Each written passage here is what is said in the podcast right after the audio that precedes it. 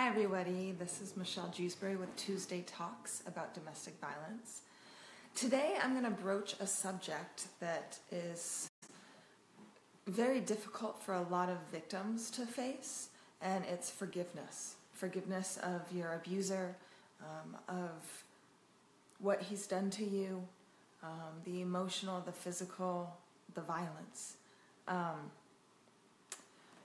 so, I'm going to start off with what happened to me while I was involved with my abusive relationship.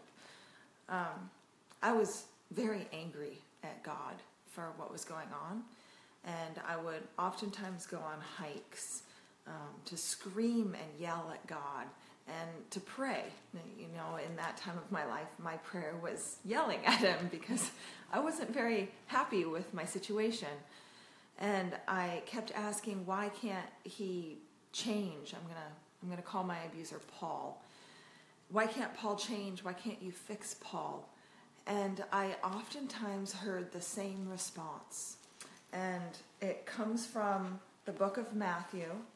It's uh, 18, verse 21 to 22. And I'm going to read it for you guys so, we, so we're on the same page. Then Peter came to him and asked, Lord, how often should I forgive someone who sins against me? Seven times? No, Jesus replied, 70 times seven. And I oftentimes heard that voice, that, that verse, and I thought that forgiveness meant, okay, well, I got to stay with him then. Then I need to endure and I need to continue going through it. And that's how I interpreted how God was telling me to forgive and move on and let go. God doesn't want us in abusive relationships. He wants us to be happy. He wants love and uh, genuine love for each other, um, not abuse and yelling and screaming and physical violence and sexual violence and everything that, that comes with domestic violence. Um, so when I used to hike and hear that, to me, I thought, okay, well, I guess I have to stay and endure more. And really, what he was saying is to forgive him, and forgiveness looks like, okay, I forgive you for your trespasses against me, but I'm no longer going to allow you to continue to hurt me. And you escape the situation, you move on. You don't hold a grudge against that person. And it took me a long time to realize what forgiveness really meant. Um, when I first wrote my book, the first draft of my book, it's called But I Love Him. It's not published yet. I'm working on getting a publisher. When I first wrote that book, I came from um, anger. You know, my words were very, very harsh, and I was very hurt still. I started writing shortly after I got out of the, that relationship. Writing is actually what has helped me heal as well as forgiveness. Um, and I was just, I, I, I resented him.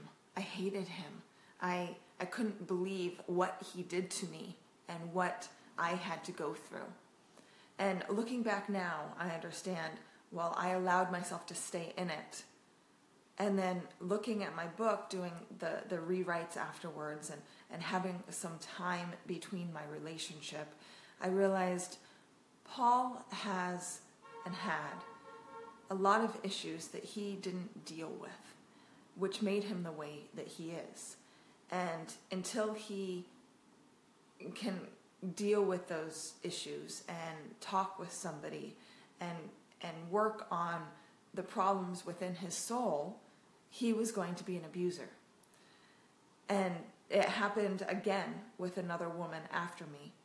And I, I realized I can't keep resenting him for his childhood problems, for, for, for how he grew up, for how he was raised. He needs, he needs training, a new education, for example, to, to recover from, from being an abuser. And that, I believe, is a sickness in itself, is being an abuser. So, coming from from that point of view, I, I, I found out that I didn't forgive him at that point, and I, I hated him, and and it took me probably a few more rewrites of my book to finally realize, okay, Michelle, you really just gotta forgive him for what he's done, and it doesn't mean the nightmares go away.